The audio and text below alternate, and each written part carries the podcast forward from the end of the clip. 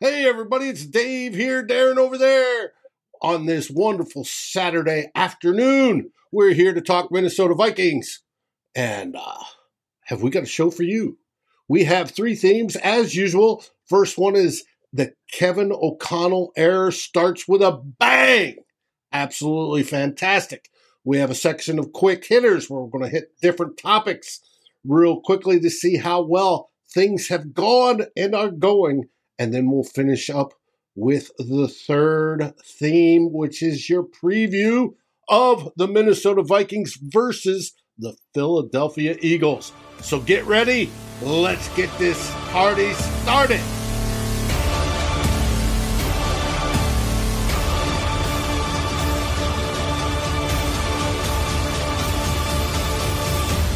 Climb in the Pocket, Daily Norseman, and Lake Monster Brewing presents two old bloggers. Hey, everybody, it's Dave here, Darren over there. We are about ready to get this show started. But first, Darren, how are things in the Great White North? Good, pretty good, Dave. But uh, Saturday is just the day, well, in this case, two days before the Vikings football. So uh, um, I'm uh, raring to go to talk about the Vikings and uh, what happened last week and what I think uh-huh. what we think is going to happen this week. It's good, and uh, I'm ready to get it started. So let's switch over screens. I want to say hello first off to everybody that's in the chat already. Mary, Dan, GMAC, welcome to the show, guys. Lene, good to see you again. Raymond, oh. my buddy, how are you doing today? The show today I titled Ready Again. Are they ready? I put the big man on there, Harrison Phillips. Harrison Phillips had a good game this last Sunday. He came to play, and he absolutely did. And he will need to do that again on Monday night when we meet the Eagles in Philadelphia. Should be a good game, and we'll get into it momentarily as soon as I scroll down Theme one.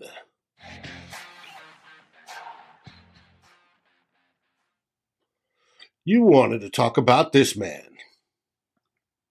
I did, but but first, uh, Dave, remember uh, a few years back when uh, Aaron Rodgers was at the press conference and he was drinking this grape Seven Up uh, and everybody yes. thought he was like trolling. Well, here's what mm-hmm. I think Kirk Cousins should have done, or Kevin O'Connell should have done at their press conference. They're going to crack open uh, Mountain Dew here. Skull Raven. Oh yes, good vibes, G Mac. Good vibes. We had good vibes. Screw you, Aaron. Take that. But yeah, Kevin O'Connell, really, Dave, could the 2022 season have gotten off any better than it did last Sunday, man? I mean, I, I don't think so. Like, Kevin O'Connell's first regular season game as a head coach, his team looked sharp. They looked energized. They were disciplined. They beat a divisional foe and the NFC North champion last year, and they did it like in convincing fashion. 16 point win. Mm-hmm. Uh, we haven't had a win uh, by that margin over that team from Wisconsin since that photo you got up there now. Well, mm-hmm. good old case, sixteen to nothing back in December of 2017. But remember, in that game, it was Brett Hot Rod Hundley who was the quarterback. It was not Aaron Rodgers. So the 16 point win on Sunday was the biggest margin of victory for the Vikings since Aaron Rodgers became a starting quarterback for the for the Packers back in 2008. And really, uh, you have to go back a long, long time, David. Uh, I looked it up. Uh, October 21st, 2001. The Vikings beat that team from Wisconsin, uh, 35 to 13. Uh, that was the that up until last Sunday, that was the biggest margin of victory for the Vikings over the Packers. So it took us uh, like however long that is. you know, well, 2001 yeah, to 2022, you do the math. Yeah, it's simple 21 two years. decades. Yeah, 2 mm-hmm. over two decades since we put on a beatdown like that on the Packers. So well done, Vikings. And if you're not a happy Vikings fan right now, well, I think you should start cheering for another team, man, because there's there's not a whole lot to complain about. And uh, that was really to me, that was like the the best the Vikings have looked. Again, the most disciplined, prepared, focused, energized team I've seen since that 2017 season. And uh, you know, and you, they started out the game just the way you'd want. They they get the ball first play, go on a 10 play, 78 yard drive, get a touchdown, immediately put Green Bay on their heels, and they were on their heels the rest of the way. And um, you know, no late game collapse. We have a where we have a commanding lead, and then we start giving up oodles of yards, big plays and points. Defending the like win, yeah, yeah, defending the win. That became like a that was like a like a hallmark of the Mike Zimmer teams the last two or three years. None of that. That didn't, you know, we didn't have to sweat out, sweat it out at the end of the game, biting our fingernails, wondering if how did we get in this position again where we were in charge, in command of a game, and now we're on the verge of losing it. That did not happen. not even. However, close. however, um, what was it in the beginning of the third quarter ish? I'm trying to remember what it was. But when the Packers finally did score, everybody went, "Oh no, is it going to happen again?" And then no, the Vikings went down and, and scored again. No, and no, it didn't. And uh, so again, you know, great signs there throughout the game for this Vikings team in that first game. And uh, I'm not often a whole lot, uh, right a whole lot, David. But uh, last week I talked about how I thought that this was a good time to face the defending NFC North champions. Mm-hmm. Didn't have Davante Adams. Uh, Aaron Rodgers probably wouldn't have a whole lot of chemistry with his young receivers, Christian Watson and Romeo Doubs. Um, he'd be facing a three-four, a three-four defense uh, with Ed Donatell uh, when uh, he'd been facing Mike Zimmer's four-three for the past eight seasons. I thought I thought that he wouldn't. He'd struggle a bit. That the Green Bay offense, in particular, wouldn't look sharp, and they did not look sharp. And Aaron Rodgers did not look sharp. He looked out of sorts all game, and um, and so, hey, a prediction that Darren Campbell got right. Uh, I just wanted to bring that up. this is my favorite picture I found of the week. Yeah, there, there was uh, quite a few shots uh, uh of uh, after plays of Rodgers looking uh, not very happy about things. So that was always good. you know, I thought, and the defense, whereas Rodgers, that's about the worst I've seen him look ever against mm-hmm. the Vikings for a whole game. Um, but really, you know, for the Vikings defense, I thought it was a really good night for them. Uh, and I thought the three big free agent pickups, Za'Darius Smith, Harrison Phillips, who you just had up there earlier, and Jordan Hicks, all had impactful games. Of course, Za'Darius Smith had that sack that short circuited uh, a potential scoring drive for that team from Wisconsin in the first half, where he like a, did a huge bull rush to get to the quarterback, and then and and then you know he had that he had a key play on the stop on the goal line stand, um, where he was a factor there. Harrison Phillips, I thought, you know, he's a guy that's not going to get a lot of stats a lot of times, but when he was in the game, he was taking blockers. He was not getting moved off his spot, and uh, and that's and what he, he's got to do. Actually, was pushing quite a bit yeah. at the time too, and it's, it's that it was wonderful. And uh, Jordan Hicks, you know, he could have he struggled in pass coverage at times, but still 14 tackles at keys. You know, a sack mm-hmm. was was him and three or four other Viking defenders were, were there as well. Total but, of four. But yeah, but he got in there. He created that strip sack that Dalvin Tomlinson recovered. Dalvin Tomlinson also had a very good game pressuring the, mm-hmm. the passer, I thought. And uh, so they were very impactful, and that's what you want. You get your free agent signings, and, and they make an impact. They sure did. And, and again, how about how about that goal line stand in the first half? Uh, there's no way last year that that soft soft Vikings run defense is stopping AJ Dillon, 240 pounds of him, at the goal line like the Vikings did last week. AJ Dillon last year is going in untouched, and the score is seven seven, and we got a tie ball game. Uh-huh. Not not last week. So uh, that was that was big. Uh, you know, concerns about the Viking starters not playing in preseason, not being sharp. That didn't turn out to be a factor. Kirk Cousins looked sharp. Hunter looked sharp. Kendricks looked sharp. Harrison Smith looked great. Justin Jefferson was outstanding. Yeah, Za'Darius Smith, Hunter Phillips, uh, Harrison Phillips, uh, like uh, Tomlinson looked sharp. Yeah, like they just, it was not a factor. So uh, some great, great signs from that game, David. Uh, Vikings probably aren't going to go, despite that. You know, it's a first game. You can't really get all hot and bothered about whether it Week went well. one is for overreaction yeah, I, I, try not to do that. Wacky things happen. Um, the Vikings probably aren't going 17 and 0 this year. Uh, they're going to have some ups and downs, uh, I think, but uh, and they won't have guys like Christian Watson dropping surefire touchdowns every uh, in other games. But um, and Green Bay is despite not looking very good last game, I think that they're, you know, they're gonna they're gonna figure it out. Uh, uh-huh. they've, they've, got the strong defense. They've got Aaron Rodgers. They've got a very good run game. They're they're gonna figure it out. Uh, they're still, I believe, going to be a factor in this race, but. The Vikings can't worry about what the Packers do in the 15 games that they don't play them. They've got to worry about controlling what they can control, and that is playing well. And I think that if they play, you know, if they play games where hey, you don't turn the ball over, you com- commit very few penalties, only three last game. You start quick on offense and get a lead and force a team to play uh, catch up early on. You have a defense that makes it tough every offensive play to score. And hey, if you keep a team to 20 points or less, the Vikings are going to win a lot, a lot of football games in 2022, and they're they're not going to have to worry about the Packers and what they're doing because they're going to win 12 or 13 games playing mm-hmm. like they did last Sunday. Um, they did it one one week. Now we got to see if they do it consistently for the next 16 weeks and beyond. But very, very encouraging signs, David, and I'm sure you agree 200%. Oh, I do. I do. It, it, last Sunday was absolutely wonderful, and to see them play so well together, yeah, there were some hiccups. Yeah, there were some rookie mistakes when it came to Ingram and you know Bradbury was Bradbury and stuff like that. But overall, it was a wonderful, wonderful plan. They even dialed it back a little bit in the second half. They only, out of all those pressures that they got on Rodgers, they only blitzed three times the entire game, just three.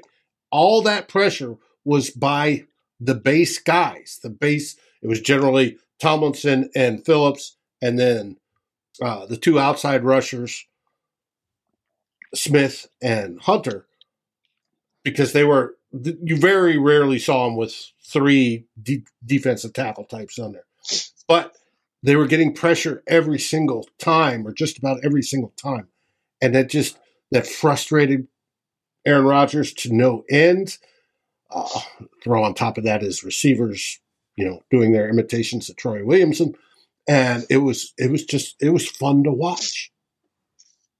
Extremely fun. It was a fun three hours, except power kept cutting out here in Yellowknife, and I missed like uh, like an almost like a, at least a, like a full quarter of the game. Um, but anyway, um, hopefully not happening Monday, Monday, night. Yes, yeah, they didn't kick in very well on Sunday. Uh-huh. Anyway, Okay. We move on. And we do to theme number two our quick hitters. First one you wanted to talk about was this young man, Greg Joseph numero uno, Greg Joseph. The Vikings didn't really early in uh, the offseason they had uh, they they they picked up a young kicker from Oklahoma, Brkic, I think, and uh, as a like a token a token uh, competition for Joseph, but they quickly released him and, and it became Greg Joseph's job, and so he had no competition virtually all of training camp, but what we heard in training camp consistently was this guy was killing it there, uh, hitting field goals, barely missing any. Didn't matter if they were short, mid range, or long range. He was nailing everything, and uh, he just looked fantastic. Preseason looked pretty good too, even though the Vikings didn't really score a lot, so he didn't get used a whole lot. But uh, but uh, preseason training camp, fantastic by all accounts from Greg Joseph. Of course, David, um, though that was happening when nothing was on the line, Right. nothing, because he, his job wasn't being challenged, uh, so he didn't have to look over his shoulder. He knew he had his job, uh, and in preseason game, you miss a kick, you know, big whoop. Uh, but uh, we, Greg Joseph's got a big, big, huge leg. He can hit long field Well, goals. he, he tied a Vikings record with Yeah. was it 56 yards? I think it was. yeah, well, uh, yeah, and there was plenty yards. of room. He could have gone 10 yards further, easy. Yes, uh, like he again, he's got the big, big leg. Uh, but last year he did miss some. He got into as kickers seem to do. He got into some like he, he missed some key kicks at times, some extra points. He missed I think four throughout the season, four or five. Um, he get the yips a little bit, um, and Viking fans, you know, uh, be thanks to Gary Anderson and Blair Joseph, uh, Blair Blair Joseph, Blair Walsh. you made me make this slide. yeah, and those uh, I didn't make you, Dave, but uh, but yeah, I, I get it. Uh, but you know, thanks to those guys and some other kickers in between, Uh-huh. uh, Viking fans, uh, place kickers give give us heartburn, Oh, yes, and we do. sort of always believe, always think that they're going to let us down when it, you know, when it When it matters. the counts. And, and, and Joseph may set us up for that. You know, Anderson made all his kicks Mhm. that. It is last- true. But you talked about that 56 yarder, and, and in the, the Green Bay game, you know, he had a couple of very short chip shot field goals, a couple extra points. He nailed those. But the thing that really stood out to me was that 56 yarder. Uh, like I like maybe we shouldn't kick this field goal. You know, uh, if we- we'll be giving if if Joseph doesn't make it, we're going to be giving Green Bay the ball in like prime field position. It's 70 to nothing at that point in the time. Don't give him a short field. But Kevin O'Connell clearly has been watching him all training camp and preseason. Says he's he's believed what he- Yeah, he believes what he's seeing there. He he was very confident. He, there was no hesitation putting Joseph in there, and Joseph just went in confidently, nailed that 56 yarder, like you said, with plenty of room to spare.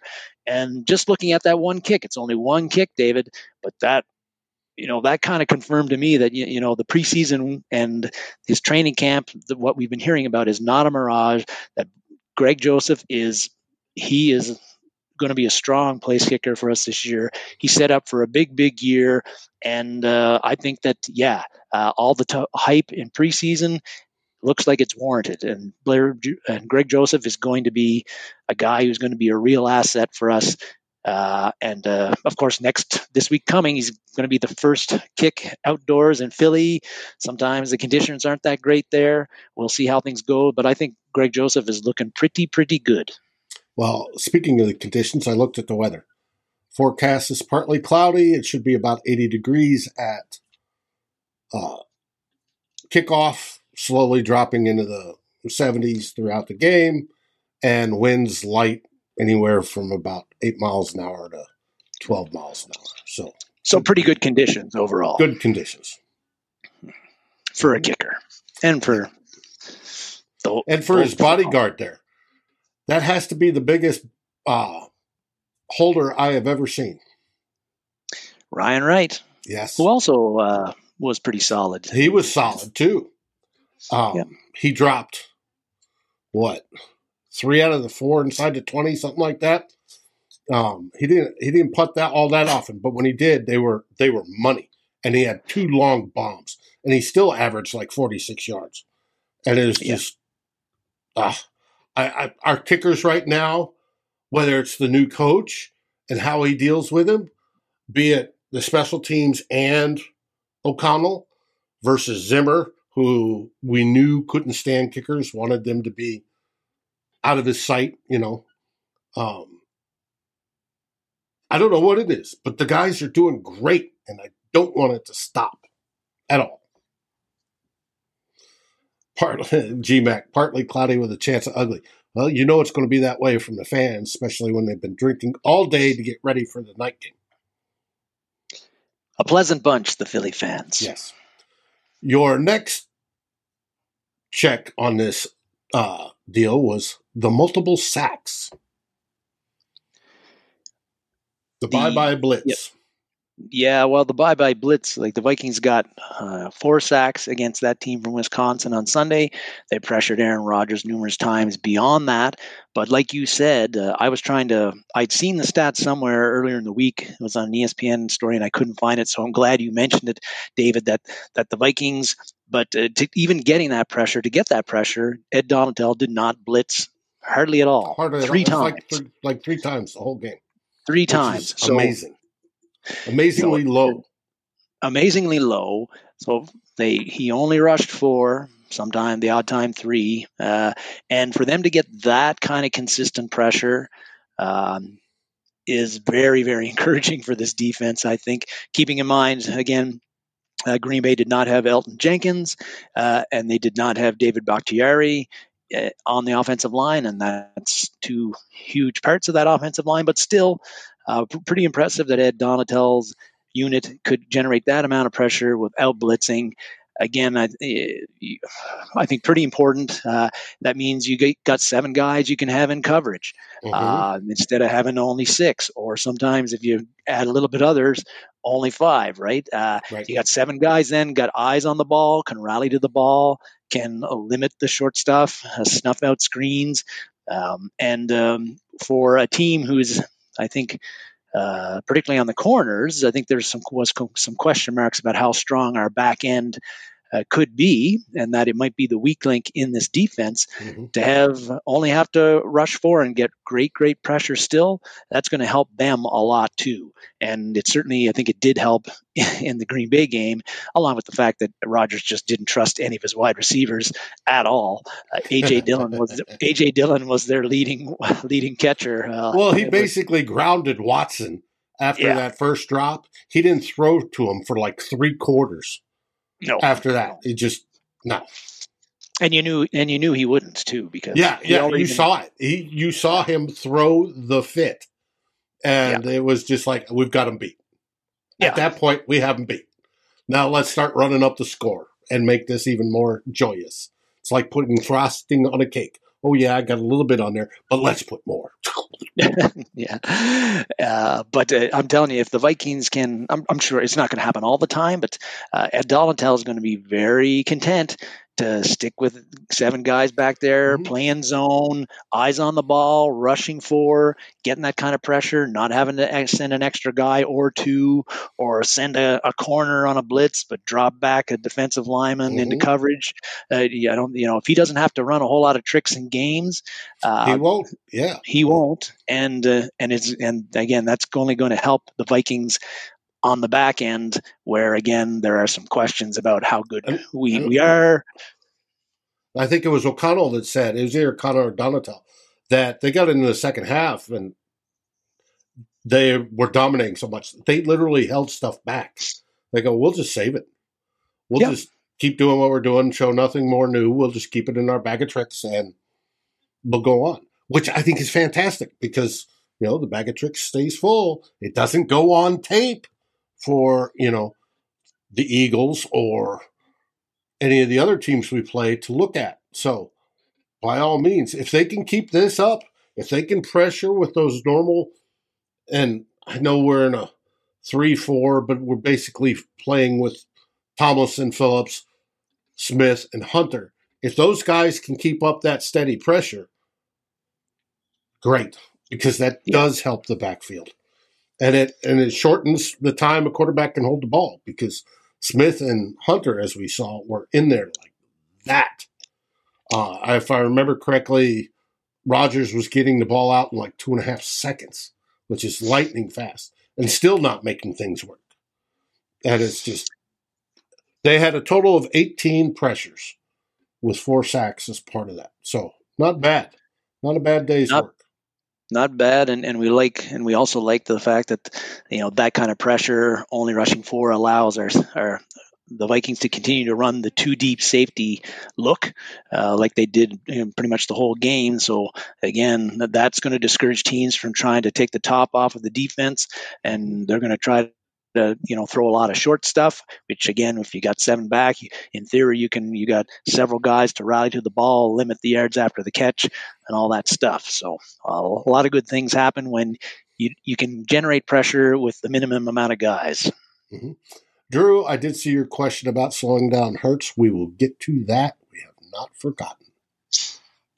Next, That's a very on, important thing. yes. Next on your uh, hit list was not three deep, but one deep. Yeah. With this guy. Yes. Well, right. Justin Jefferson was outstanding on Sunday.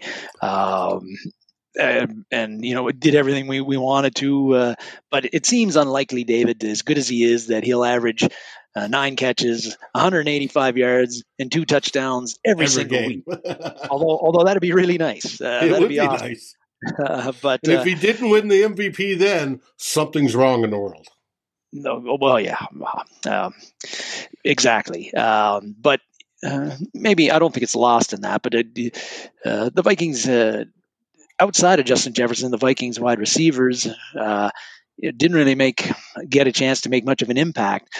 Adam Thielen and KJ Osborn between them caught six passes for 50 yards total. Um, Jalen Reagor, the new acquisition, the uh, didn't play an offensive snap. He just returned punts. Uh, so uh, you know, looking at that, uh, they didn't. That wasn't necessary, but we know that Adam Thielen is getting a little long in the tooth for a wide receiver. Uh, he's 32. We know that KJ Osborn uh, came out of nowhere last year uh, and became a solid th- th- uh, number three wide receiver for us. But I, I, think there, you know, there might be in the back of Viking fans' minds, there might be, was he a one-year wonder? Can he follow that up with, you know, an even better or just as good 2022? And we heard how good he was throughout camp, that he has yep. taken that step, but we didn't see it because Justin Jefferson was hogging all the ball. Well, yeah, when you're that wide open, when you're that wide open, throw it to him. and, you know, but and and then Jalen Reagor is a you know um, a disappointing first rounder mm-hmm. uh, who's got a reputation for dropping, having a lot of drops, and he's looking for a you know a second chance in Minnesota, and he's our number four guy. So, uh, Did are there you concerns? Get to see the one punt return where he yes. caught it, was grabbed, he took the guy, threw him to the ground, and then he got like four or five more yards after that. I did see that, and uh, to me, I like that attitude because he should have been tackled where he caught the ball. But yeah. he's like, no, I'm going to get some yardage today. And threw him to the ground. I'm, yeah. I'm cool with that. That's cool. I'm, hey, if it works, that's great. Mm-hmm. I, um, but uh, with that low production from KJ and Adam, uh, I, you know, per- perhaps there is again a little bit of a concern that if Justin Jefferson, if there's that game where let's say he's only catching six balls for 100 yards, uh, if uh, you know, or uh, he's not quite as dominant as he was against that team from Wisconsin, are is is Adam Adam Thielen is KJ Osborn? Are they going to be when teams devote extra attention? To Justin Jefferson to stop him or limit him, can these other guys step up and pick up some of the slack or a lot of the slack? Well, I do uh, believe Kevin O'Connell has designed the offense that way. I think I, the first read may be Jefferson.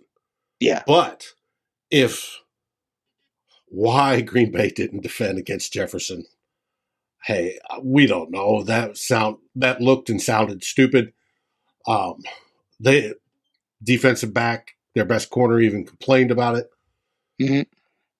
But you know there are going to be teams that say, "No, we got to take Jefferson we're going to put two guys on him all times, maybe three, right?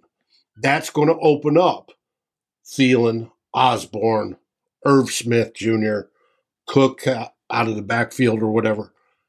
And I do believe, if I read O'Connell right, the primary focus is yes, is Kirk, we want you to focus on Jefferson because he's our best player, right? Is he open? If he's not open, and you're seeing double coverage, triple coverage, or whatever, that means while the other guys are open, look, you know, left, right, where's Thielen, where's Osborn, boom, boom.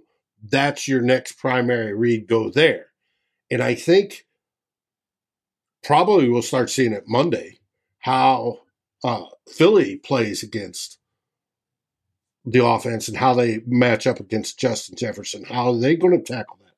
Because if you do the whole uh, Bill Belichick philosophy of take out their best guy, you're taking out Jefferson. Yeah. Right. And the opposite of that, the only other way you could possibly win is you take out everybody else. But then if you do that, like basically Green Bay did, you get killed because Justin Jefferson and Kirk Cousins are going to light you up. So, And I'm, uh, you know, I asked the question rhetorically: Should we be concerned? Uh, and and I'm I'm not. I, I think with with uh, Adam Thielen, previous three years, twenty plus touchdown catches, and you know, you know, I think he's still got Mhm. some good football in him. KJ Osborn, like you said, all indications from training camp uh, was that that he looked better than he did last year. Uh, he- he's a kid that had to work extremely hard to get where he is, and I don't think that he's that work ethic has obviously not left him. I think that you know he's going to be fine. And uh, you know, Irv Smith, uh, he's certainly we're going to see him more involved in the passing attack than he was last week uh, when he didn't catch, catch any balls at all. But part of that might be because they're easing him into things, still with the thumb issue. And even Dalvin Cook only had three catches for 18 yards. He wasn't. They didn't need him in the passing game, but certainly if he's required to get the passing game going, he's more than capable. Which is a long way of saying, David, that uh, I think the Vikings have plenty of weapons besides Justin Jefferson. That if a team focuses on Jefferson, these other guys are going to hurt those teams for not paying any attention to them. exactly. And I, it's a great problem to have. Mhm. It's and that's not even and that's not even getting into Jalen Reagor, who is still learning the playbook, Mhm. and uh, and really, I, uh, we didn't really expect him to play much, if at all, other than on punt returns last week anyway. Mhm. And they didn't need him. Hey, Purple Haze, how you doing?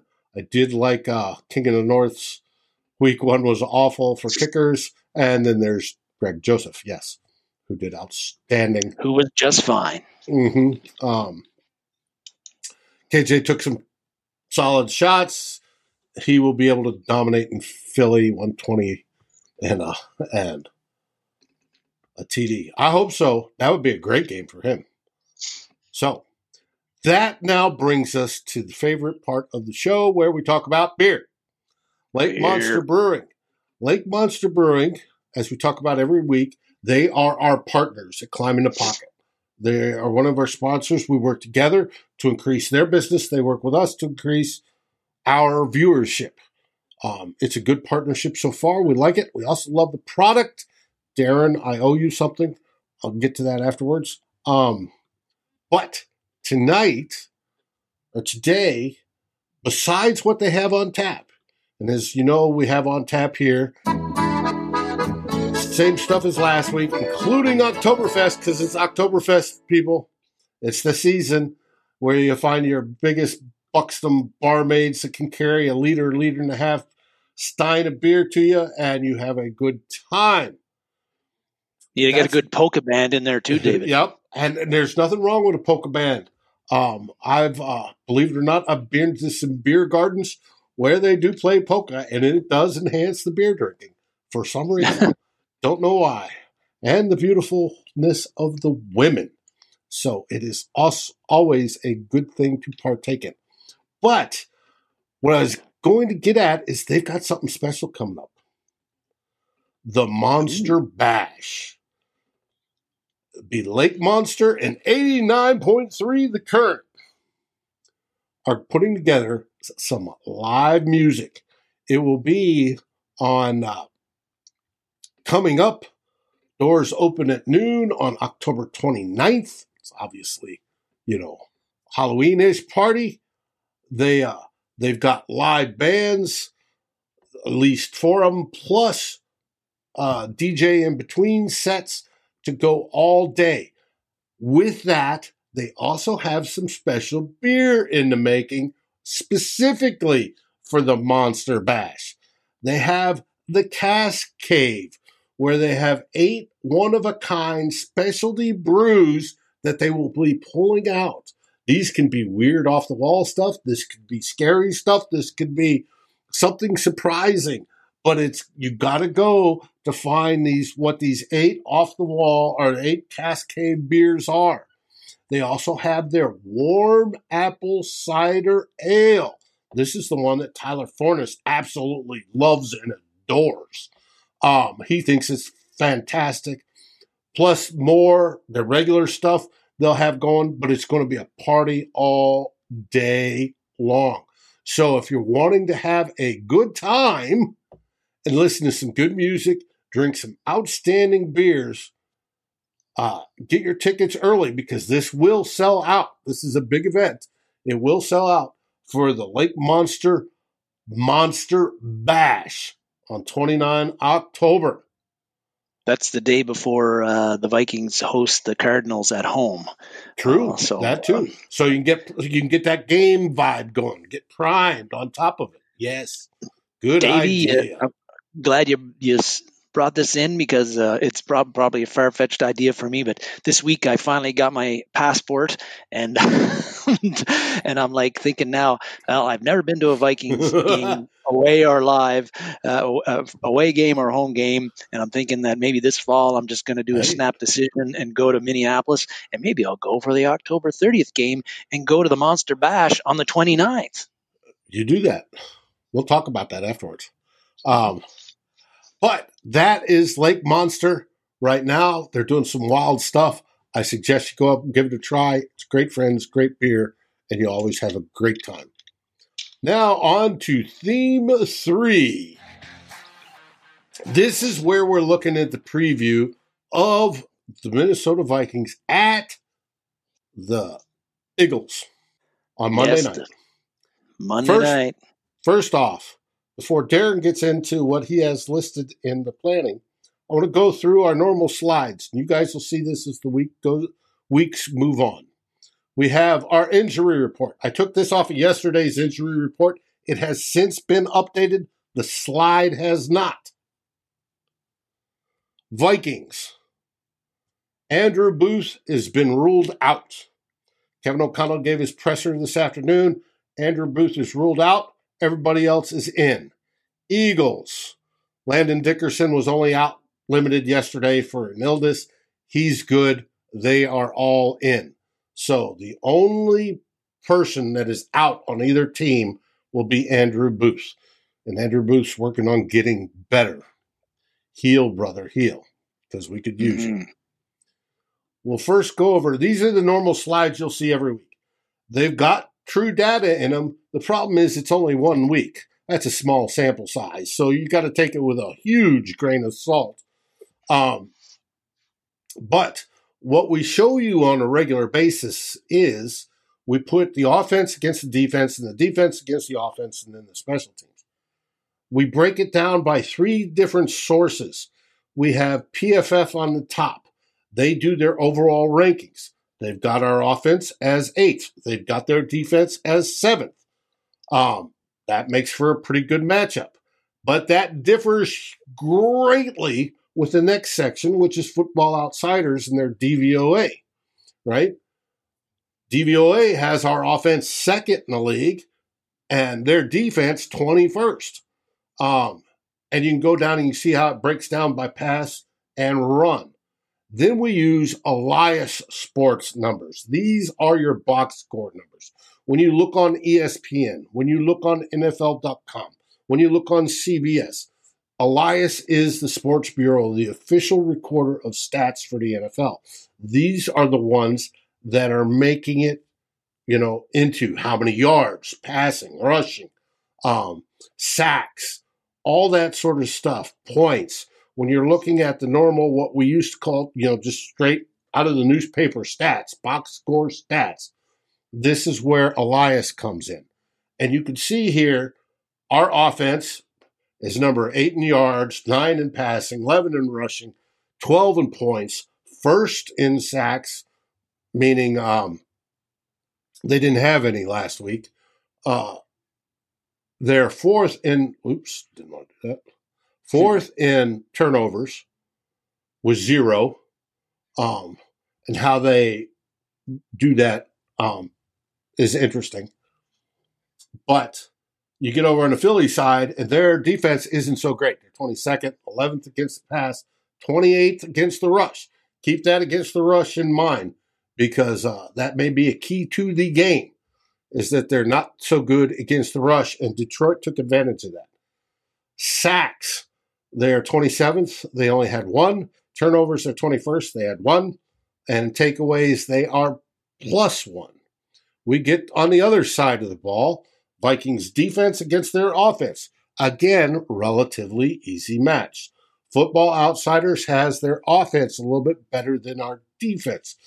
But we're still talking one game's worth of sample size. This won't get anywhere close to what it should be until probably about four, five, six games in. And then you look at yards, right? Their offense, will you quit moving? The slide keeps moving. Um, their offense is second in uh, yards produced, and a good chunk of that is because of Hurts um, and their running game, because it's not their passing game. Their passing game's middle of the road. Hurts passing is middle of the road. And so one thing I didn't include here was a quarterback versus quarterback comparison. Um, sacks they've given up one, turnovers zero. We happen to be plus two on the takeaways. Um, for us, we're higher up on the sacks. We've had four. We're ninth on turnovers. We forced two turnovers. You can also see the over under and the line there. That was when I did this yesterday where it was sitting. I don't know if it's moved since. Um, but like I said, I will be adding the quarterback versus quarterback into the mix. Right now, you could consider Kirk Cousins is a better quarterback than Hurts. However, Kirk Hurts is a better, much better running quarterback than uh, Kirk is. And then oh, the final yes. slide, the special teams, right? And this is DVOA, and this includes all the special teams that go into the ranking but I'll show the kickers up there. Present, we're, presently, we're fifth. We talked about how good Joseph is, and uh, Wright is doing well, but the rest of the special teams is doing also outstanding, except for when a certain Andrew Booth gets hurt. Um, hopefully, he'll heal up quick. So, those are the normal slides we see every week. And now we get into Eagles versus the Lions our game preview, Dave. Both teams looking to go to 2 0 uh, after winning the season opener. And um, the Vikings are coming off, of course, the impressive win over a 13 and 3 team last year and a preseason Super Bowl contender. Uh-huh. And the Eagles beat Detroit. so the, so uh, there you have it. Uh, uh-huh. Very different wins on your team resume. Uh, uh-huh. One beats uh, Green Bay, and the other beats Detroit. Detroit. But it is it barely is. beats Detroit. Well, no, yes. They were up quite a bit. They let they Detroit up. get back in.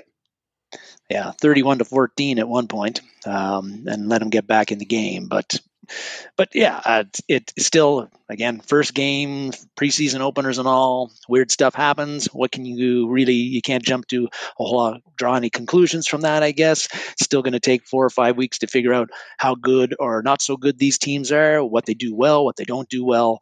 Uh, and uh, yeah, GMAC, uh, I would agree with you on that one. Uh, but um, for the Vikings, Drew mentioned it earlier. Big focus has got to be the guy pictured here, Jalen Hurts, number one. Um, last week, he hurt the the, the Lions uh, with some design scrambles uh, off of the, the Eagles' effective run pass option looks that they use. Uh, he hurt them with some jailbreak plays too, uh, where he was escaping Lions the Lions got pressure, and he just did a Houdini act and mm-hmm. outran mm-hmm. it, uh, outran them, and got some big games there. Uh, when it looked like he was in big trouble, uh, he escaped, and again, they, only got sacked that you know that one time. So. Uh, get this, David. Uh, Jalen Hurts last week rushed 17 times. 17. Wow for 90 yards. That's a lot for a quarterback. That's a, you know, that's like Lamar Jackson territory. And he looked a lot like Lamar Jackson last week as far as his escapability, his explosiveness on his plays, uh, tough to bring down. He also took a lot of hits, which I don't think the Eagles are going to, they're going to have to watch out for that.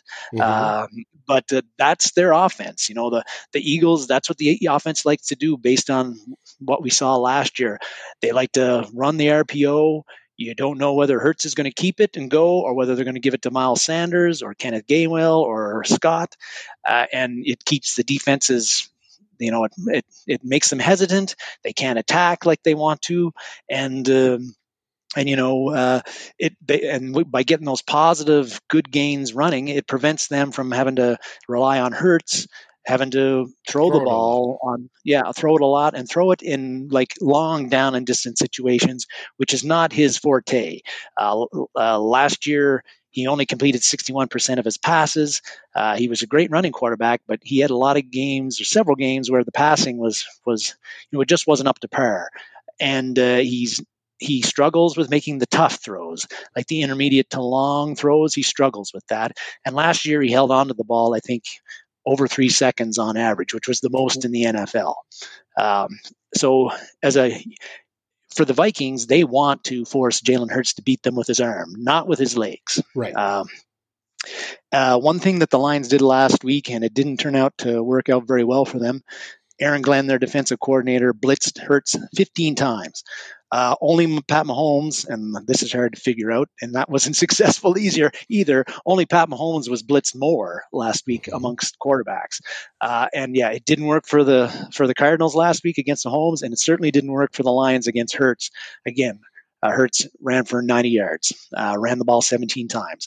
So you know, looking at that and based on what the Vikings did last week against Aaron Rodgers, who is a mobile quarterback, but not a guy who scrambles, um, I don't think Ed Donatell is going to blitz at all. Uh, he's going to very little. He'll pick his yeah. places. Uh, uh-huh. but if he, he he's going to again depend on getting pressure with four guys, having seven guys with their eyes on Jalen Hurts, allow those seven guys to rally to the ball and rally to Hurts when he breaks off and runs. Because uh, Hurts, one thing that you'll notice when you watch him is that it doesn't take him very long to make a decision to run. Like he's not going to go through two or three or four reads. If one isn't there and he thinks he's got a chance to make a run, he's, he's going to run. Scramble. That's he's going to run. Mode. Uh, Thomas and Raymond both talk about should the Vikings keep a spy on him? Mm-hmm. And by a mm. spy, you dedicate an individual player specifically to watch um, what he does. It's usually a linebacker. Now, I think this would be a perfect spot for Asamoah, but who knows? It could be Hicks. It could be Kendricks. They may play sides, but to watch him. The only problem with the spy is you're taking the spy out of pass coverage at that point. All right, he may be in a little bit of a zone type area, but he's he's relatively close to the line, and he's literally paralleling what the quarterback's doing. You hope the defensive ends can hold contain, then you don't have to worry about a spy other than other up the mid, up the middle, and the linebackers should have that. Hopefully, Dalvin Tomlinson and uh, Harrison Phillips don't get pushed out of the way. I doubt they will. Um, but if you can do that and you can contain him inside the pocket, make him throw, not give him run lanes, I think that makes this game more likely to win for the Vikings. I, yeah, I I think it. Uh, like you were talking about, David, if you've got a spy on Jalen Hurts, um, uh, that kind of and that in some ways that uh, eliminates the whole only rush for keep seven back uh, because you've got one guy devoted just to on one guy. Uh, and uh, I, I, think that ed donatell's philosophy is going to be i'm not going to have one spy on jalen hurts i'm going to have seven spies on jalen hurts. Yeah, maybe they the section in. off to where he goes who has the spy responsibility. Just like in a zone defense who has responsibility for certain areas they may say, if he gets here, you now have it. You know, cornerback, you may come up, and then one of the safeties comes and backfills where you're at. Who knows? We'll find out. It should be now. It'd be a, it would be an awesome game to sit there and game plan. I would. I think uh, one thing about Jalen Hurts, and we talked about his struggles at times last year being an effective passer. Uh, he last year they didn't have AJ Brown, and last week AJ Brown had almost as good a game as Justin Jefferson had, uh, with 10 catches and 150 yards. And beyond him, uh, Dallas Goedert, uh, DeVonta Smith, those are two strong targets that Jalen Hurts has as well. So they do have they do have some good weapons that Jalen Hurts can mm-hmm. use. Uh, but and last week Jalen Hurts threw, but still threw short like he threw short a lot. Uh, I think uh, I was just looking at a stat, and it was last week against Detroit. Uh, I think uh, the average depth of his throws were 47% lower than they were last year. So I don't know if that's going to be a theme, but if they're throwing short, I think Ed Donatell is going to be quite uh, confident with his defense again, being able to rally to the ball, um, making good, uh, good good tackles, and uh, you know avoiding a lot of yards after the catch. Uh, so you know I think that's something we'll see. Uh, one concern that's been brought up, uh, and I'm not saying it's not legitimate, was that the Vikings defense, as strong as they looked last game, on only giving up seven points, they did uh, allow Green Bay to give up 6.2 yards per carry. But when I, when I was watching the game, Dave, I don't know uh, when the power wasn't off. when when I was watching the game, I, you know, I didn't feel that the Vikings run defense. I thought it was I thought it was pretty good. I thought like, it was thought decent. It was, I mean, I, I they were keeping everything in front of them, right? Yeah, and, and, yeah, they allowed some movement downfield, but they were keeping everything in front of them, and it. I think it was on purpose, you know. And if a if a back got outside or whatever, got through, you quickly had the secondary guys come up and tackle him. So it wasn't it wasn't more. There was no big massive runs on Sunday. Well, yeah, like uh, you always got to be careful with the yards per, per carry average because uh, sometimes a long run or two can really contribute uh, mm. to it looking like huge when really the most of the runs weren't that Were bad. So I took a yeah, so I took a look uh, at every Green Bay run uh, in the play-by-play uh, earlier today just to kind of see and um, and there was the, the, the Green Bay had 18 runs if you conclude the one kneel down that Rodgers had at the end of the first half, and Green Bay gained 57 of their 111 yards on the ground on that one drive in the third quarter where they scored the touchdown. Uh, and that drive included a 29 yard gain and two 11 yard gains. Other than that drive, yes, Dan, you're right. They only scored seven. That's all that matters. Other than that drive, uh, I, you know, throughout the, the, the game, 30 only 39% of the Packers running plays, or I should say 39% of the Packers running plays were for three yards or less, which I consider unsuccessful runs. So when you're looking at that, it's not like the Vikings were getting gashed on the run uh, game the whole ground. It was really only one drive where they mm-hmm. were really bad, and we were up 20 to nothing at that point. It was in the third quarter. Um, looking at at that, I believe that you know I feel a little bit better about our run defense uh, going into Philly.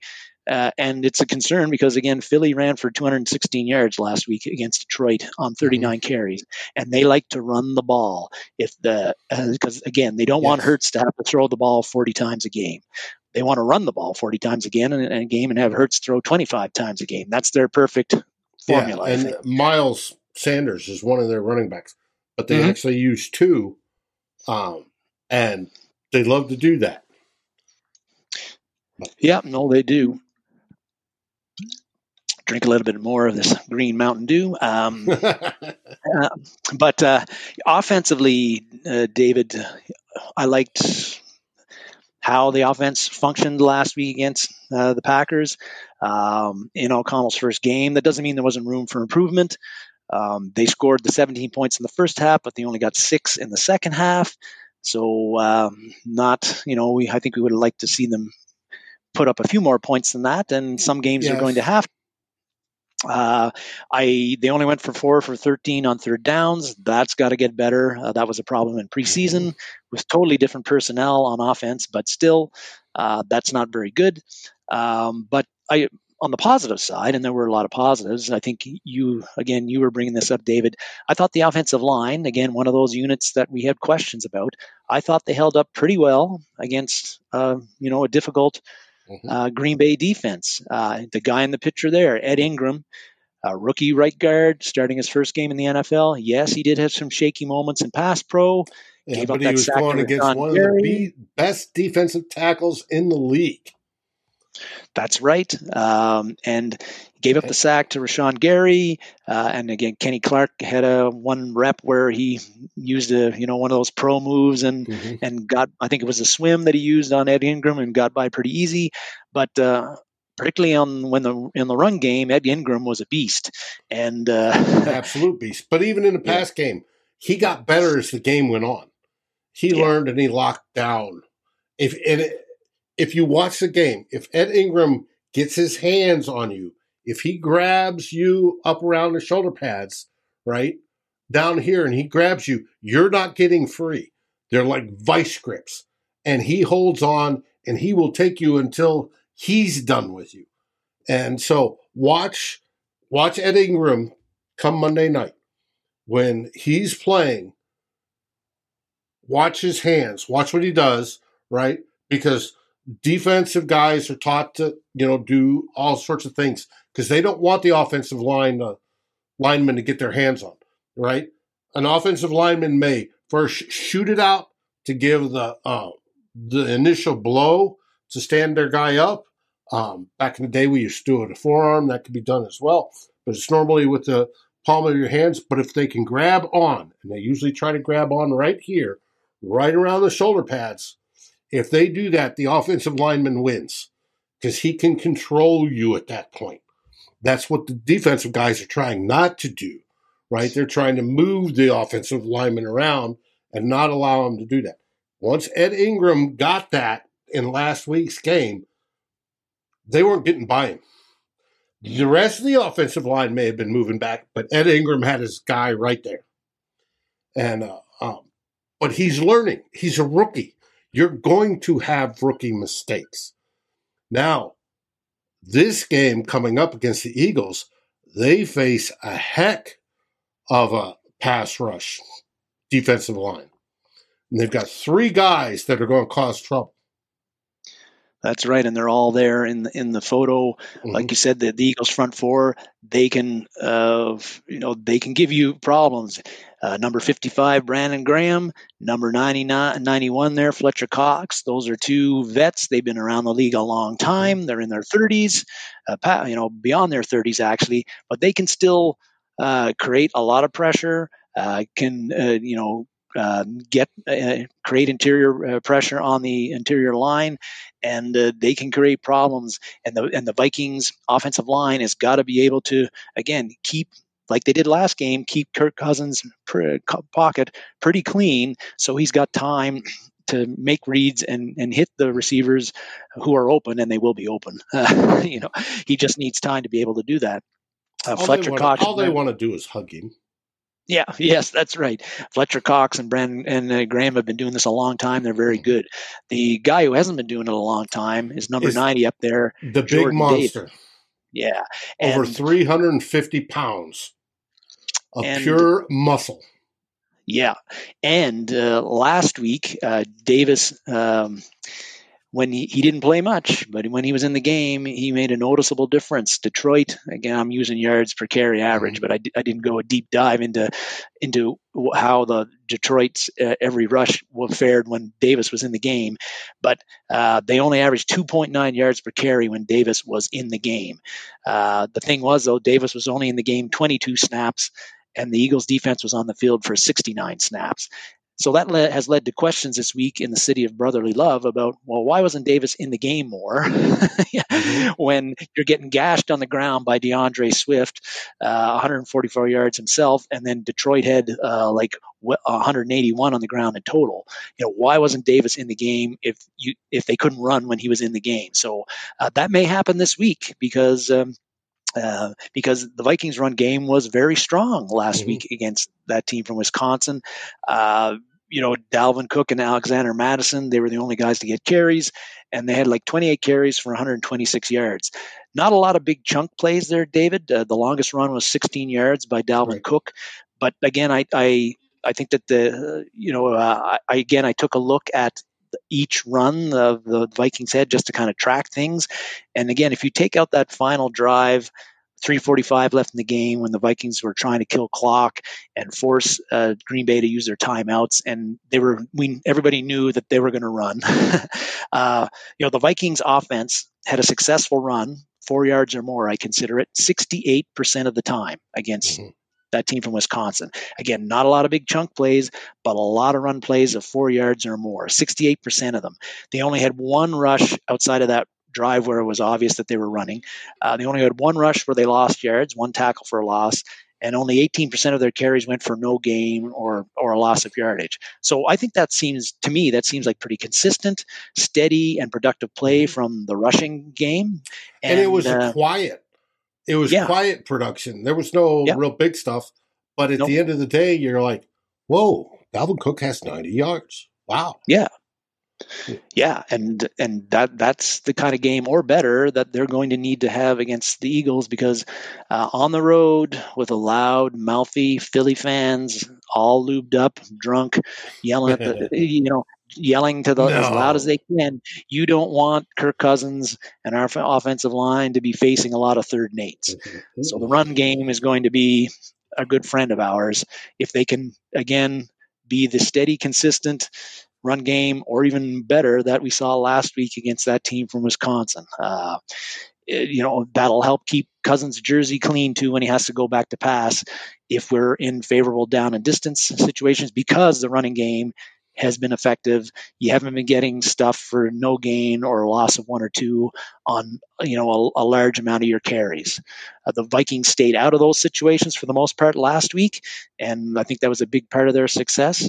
And they're going to have to, like most games, that's going to be a key to them being successful in this game too. Is you know don't be in second and twelve or third and eight uh, right. because your running game couldn't couldn't generate positive yardage uh, when you ran.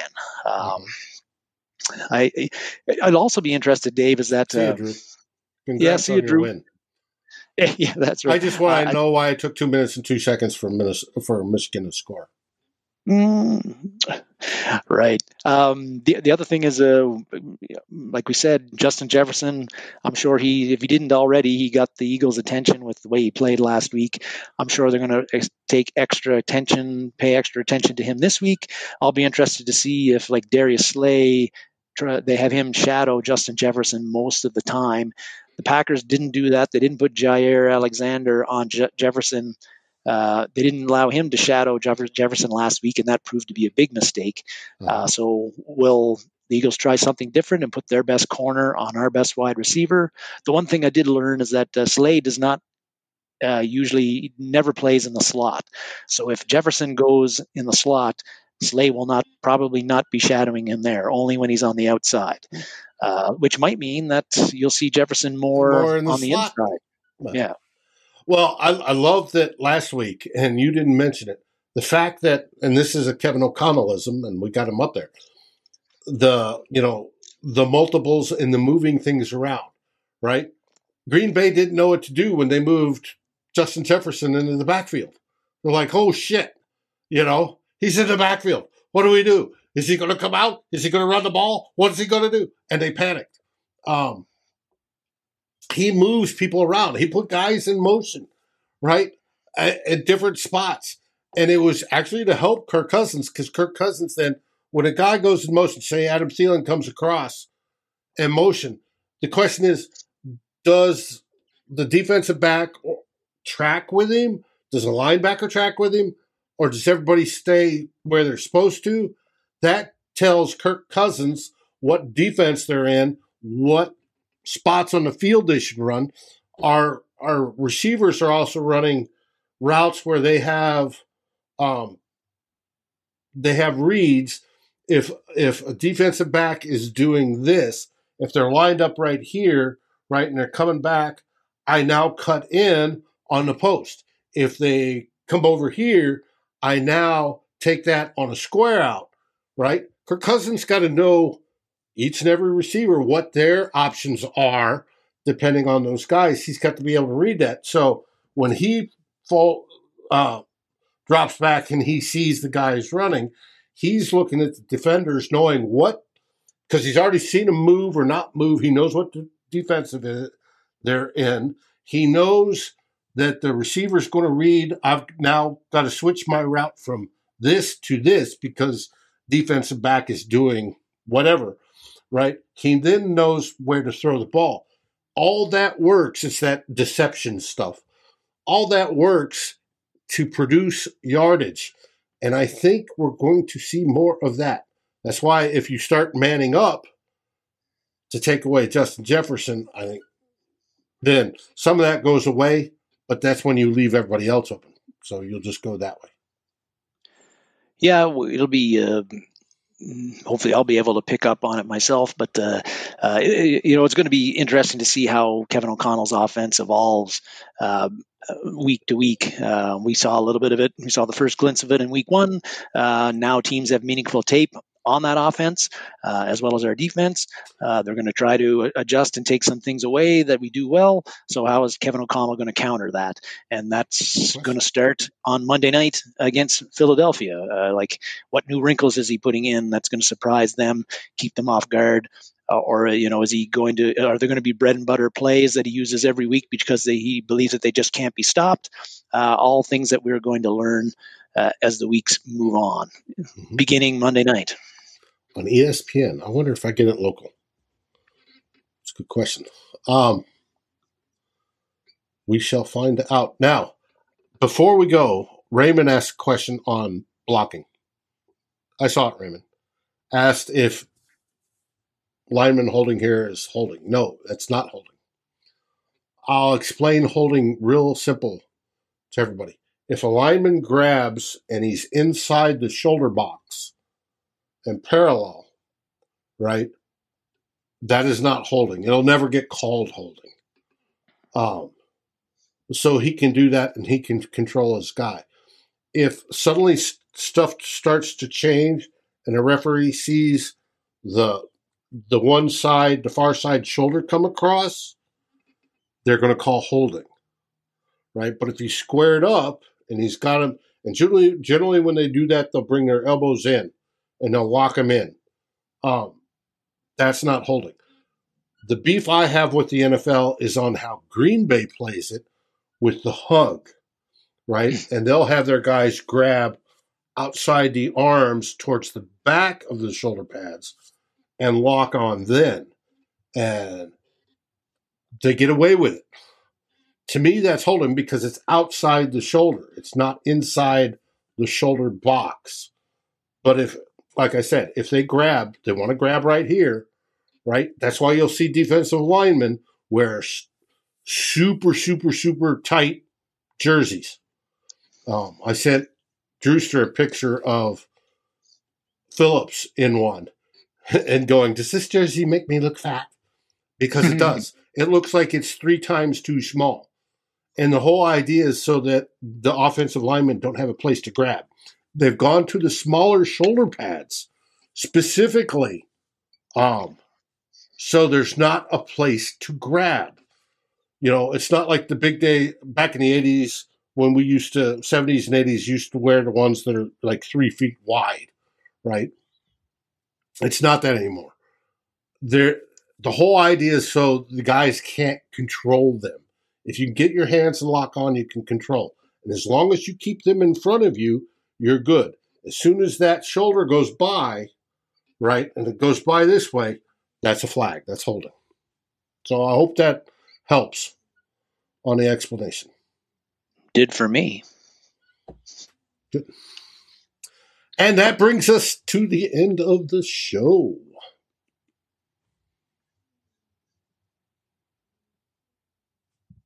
Got any last words there, buddy?